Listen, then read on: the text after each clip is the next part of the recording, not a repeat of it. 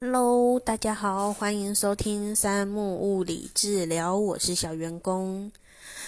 今天是三小时物理治疗师的第八集，然后我要介绍的是常见的徒手技术第三样。嗯，其实徒手这个东西呢，毕竟是我们治疗师用手直接接触人的身体。去做处理，所以其实能处理的东西不外乎就是骨骼、肌肉。那今天要介绍的是神经，神经是可以处理的，但是啊，我们要介绍这个神经松动术要处理的，并不是呃像大脑啊、脊髓啊这种中枢神经。它能处理的是周边神经，周边神经最有名的不外乎就是坐骨神经了吧？毕竟广告大家应该都有听过。那它的操作方式，哎，应该也不用特别讲啦。反正有遇到有人帮你做的话，如果他想跟你讲，他就会跟你说他要做的是什么。那如果是我们自己专业物理治疗师的部分，应该都不用特别说明，大家应该都会做。对对对，我发现还蛮多物理治疗师都应该可能有多多少少听过一次两次我的。我的 podcast 啊，有点害羞。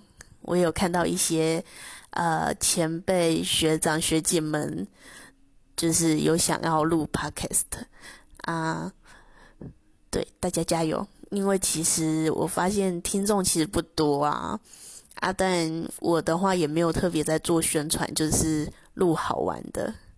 好，其实这东西就是娱乐娱乐，就。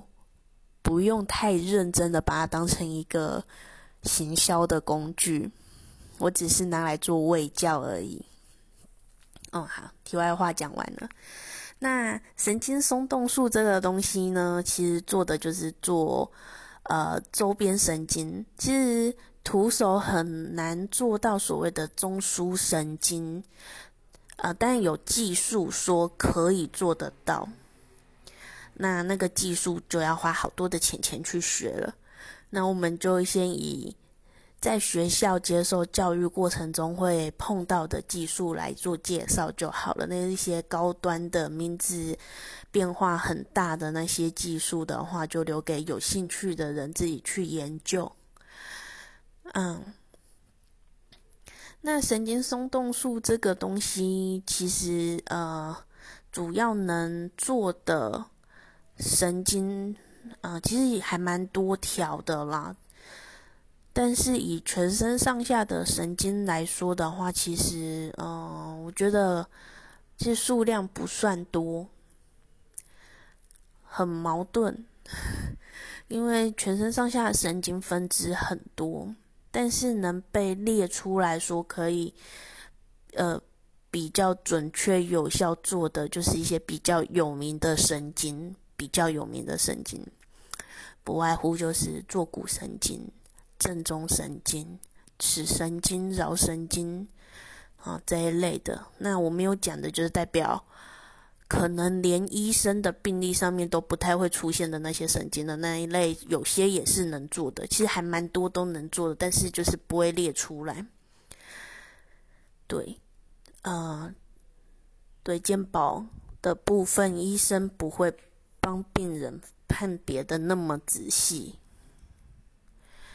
然后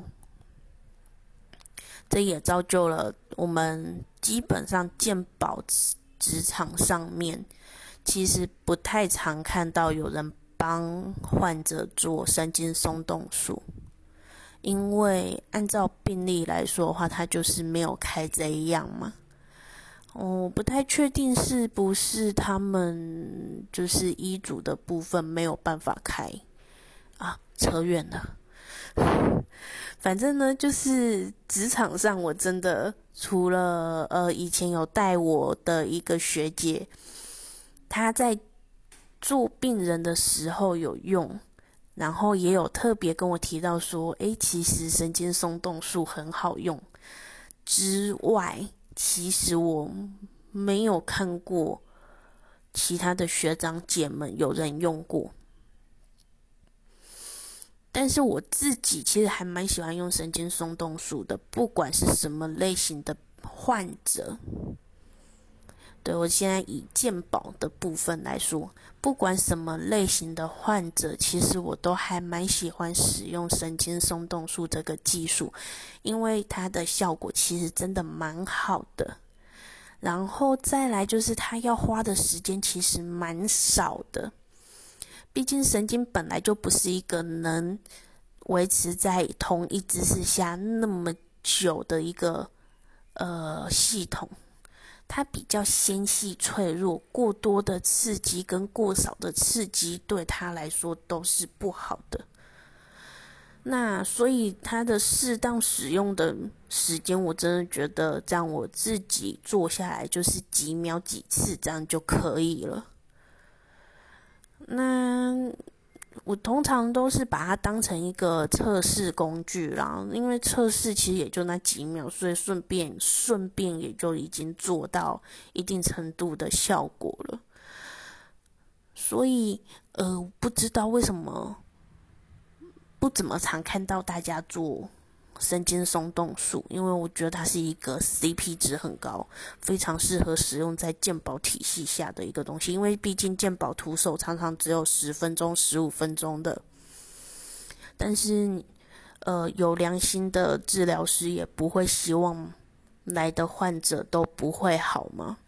那我觉得神经松动术就是一个非常好介入的东西。嗯，对，好，那。因为今天这个技术实在是比较不为人所知，所以能介绍的东西稍微少一点。而且它在我的观念里面，它是一个比较简单的东西，而且也不太常被人提到，也不会有被什么批评之类的，所以也没有什么好抱怨的爆点啊，啊。对，那感谢大家的收听。那下一次就是小员工的日常抱怨了。不知道为什么小员工日常抱怨是不是名字取得不好啦？大家都不太喜欢点呢，他的收收听的次数就特别少。没关系啊，感谢大家收听，那下一次再见喽，拜拜。